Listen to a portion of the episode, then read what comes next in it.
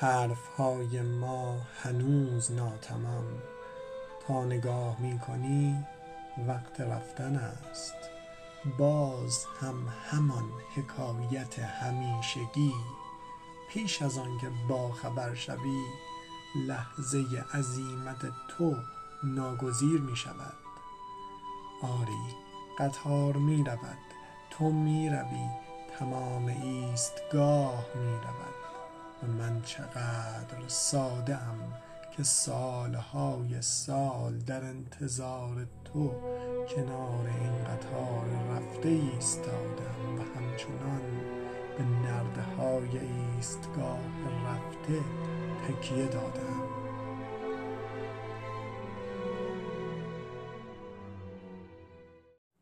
با تو هم ای لنگر تسکین ای تکانهای دل.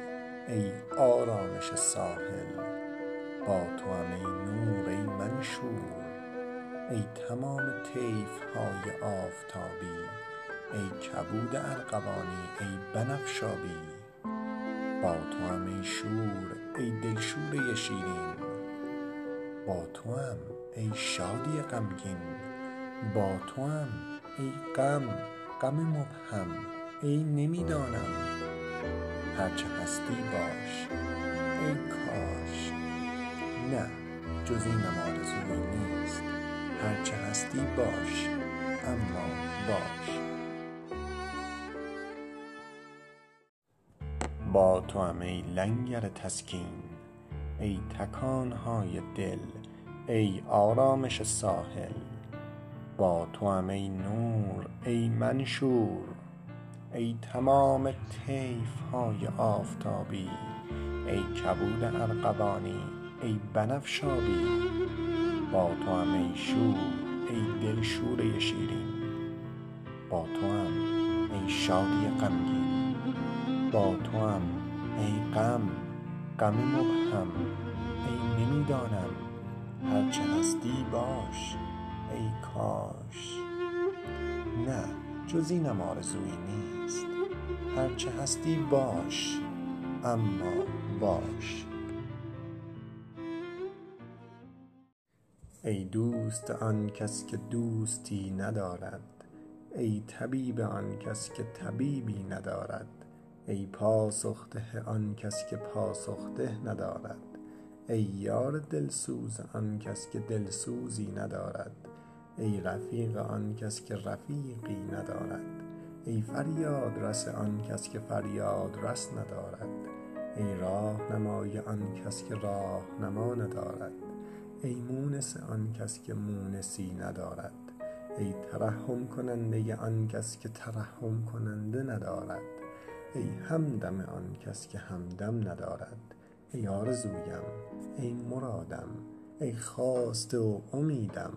به عزت و صولتت سوگند. برای گناهانم آمرزنده ای جز تو نمی یابم و برای دلشکستگی هایم جبران کننده ای جز تو نمی بینم خدایا اگر محرومم کنی یا از پیشگاهت برانی پس به چه کسی امیدوار شوم و چه کسی را شفیع گیرم؟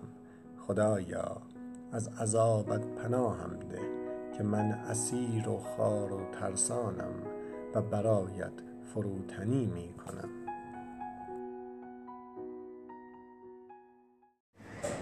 بچه یه اسمسی واسه چند نفرتون شاید اومد از دیشب. حالا نمی‌دونم برای کیا دقیقا تو این جلسه اومد.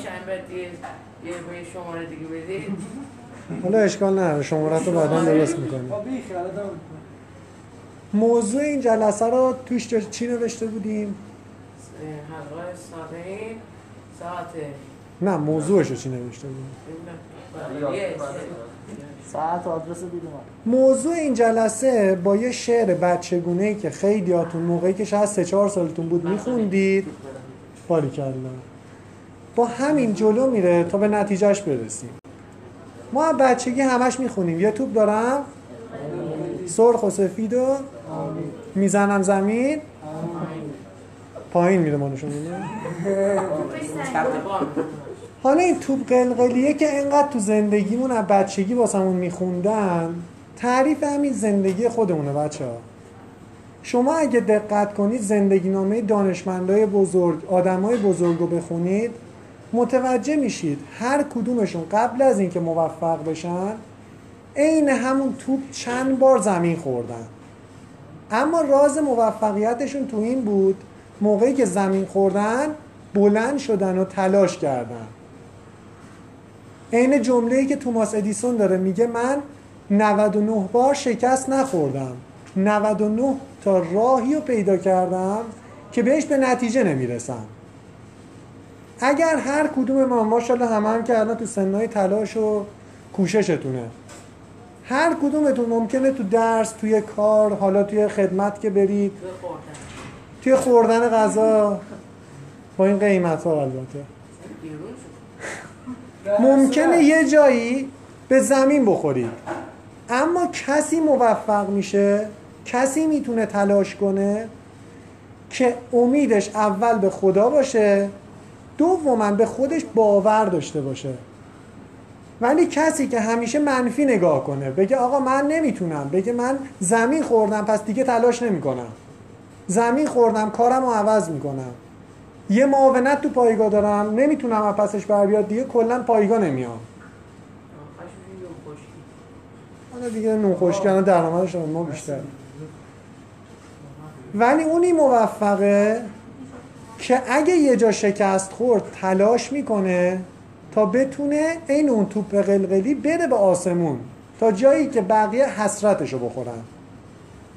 من جلسه امروز رو با همین موضوع و یک آیه قرآن تموم می‌کنم.